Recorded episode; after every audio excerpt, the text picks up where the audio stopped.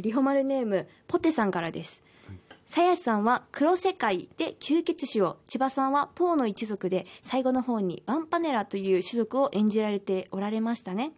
千葉さんは初めてのミュージカルそしてあすみさんの宝塚時代の代表作の待望の再演作品のお相手役ということでプレッシャーは大きかったと思うのですが繊細で壊れそうな大変素晴らしいアランでした。大阪東京名古屋と拝見いたしましたが歌がどんどん進化していて感動いたしました。お二人に質問です。永遠の命を持つものを演じる上で特に意識したことや難しいと感じたことはありますか？また永遠の命は欲しいと思いますか？はい。あありがとうございます。私もあの不老不死の女の子を演じたんですよ、ミュージカルで、で千葉さんもそうですね。すよね、はい。ワンパネラという種族を演じて、永遠の命を意識したこと。僕はでも、はい。あの役的にはあの、はい。本当に最後の最後っていう感じだったので、うん。あまりそういうのは意識しなかったですけど、最終的にはですもんうんねそうですね、うん、でも切ないですよね、うん、だって例えば好きな人ができたとしてもはい、その人が人間だったら、うん。自分よりは絶対先にいなくなっちゃうわけじゃないですか。そうなんですよね。だからその後の質問にも通じるけど僕ははい。ちょっと家の命はあんまり欲しくない、いや欲しくないですよね。いやもう全然欲しくない、うん全然欲しくないそう 本当に。いやもう友達も去るしなんかあのそれこそ私の役でもちょっとそういう場面があって私も同じように共感したんですけど、はい。なんか友達になれそうな人がいても絶対にこの人との別れが待ってるって思うともう飛び込めないみたいな、うん。そういうのとかあったりしてだから本当切ないんですよね、うん。永遠の命を持つことって。ねだから永遠の命なんて望まない方がうん。いいと思います。子供の頃はちょっと欲しかったりしたんですけどね死ぬのが怖くてあったんですけど。あーそっか。はい。うん。なんかでもそれはね、はい。すごいなんか道徳みたいな話なんですけど、はい。でも 年を重ねてくると結構感覚も変わってきますしね。そうですね。うなんかうん。ん。ね。死ぬ。うん。その日まで。何これ重重くなっちゃったけど。でも日々をねはい。大切になんか限りあるから、そうなんですよ、うん。限りあるからこそはい。終わりがあるから美しいっていう言葉がそういうことですね、続いてリホマルネームみんちゃんさんからです千葉くんは3月19日から配信の新ドラマ「ホットママ」で父親役を演じることが発表されました。対してさやさんはドラマ「あの子の夢を見たんです」でお父さんに会いに未来からやってくる娘の役を演じていましたね。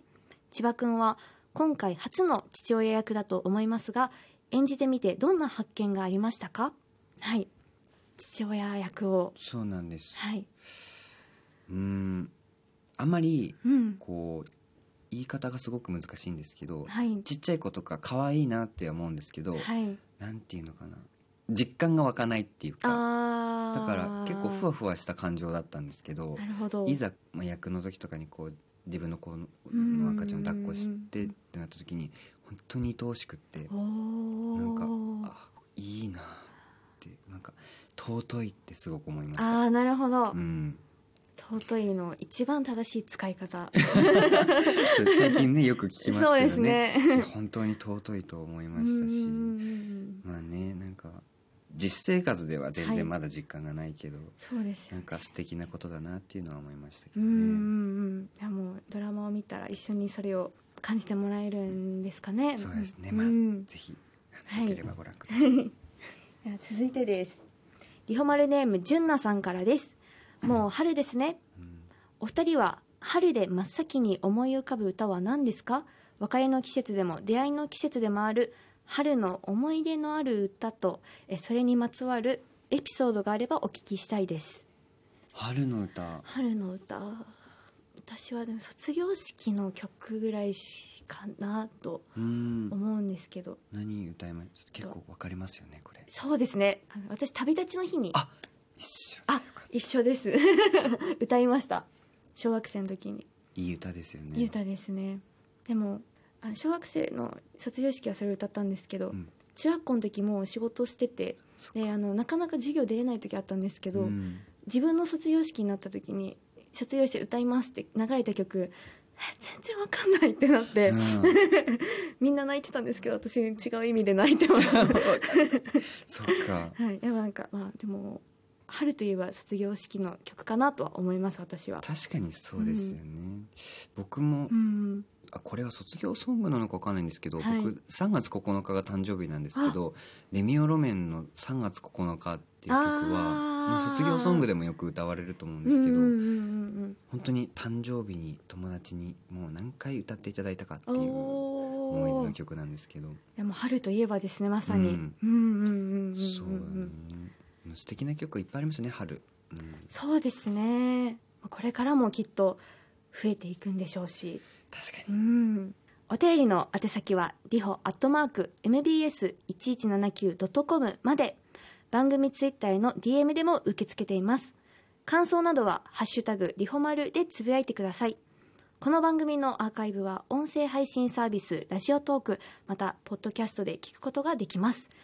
さやしりほと千葉雄大と千葉雄大さんをお迎えして先週と今週お届けしてきました、えーまあ、千葉さんとお会いするのは本当に今回が初めてはいだったんですけど、あでもあのやっぱり私もお仕事させていただく中でこうやってあの直々にあの事務所の先輩とお話しさせてもらってやっぱり先輩先輩言って本当申し訳ないんですけど。やや全然ありがとうございます。でもほんなんかお話しさせていただいたからあちゃんとこう終える背中があるなみたいな感じがしていやほ本当にそうありですがとうございます。あのだから実感できたので今回あのこの機会を持っててお話できてよかったなと思います。本当にありがとうございます。こちらこそありがとうございました。さんいかがでしたか？い。や僕も本当に楽しかったですしはい。あのね先輩として生きていくっていう自覚をちゃんと持って あのお仕事頑張ろうっていうのを。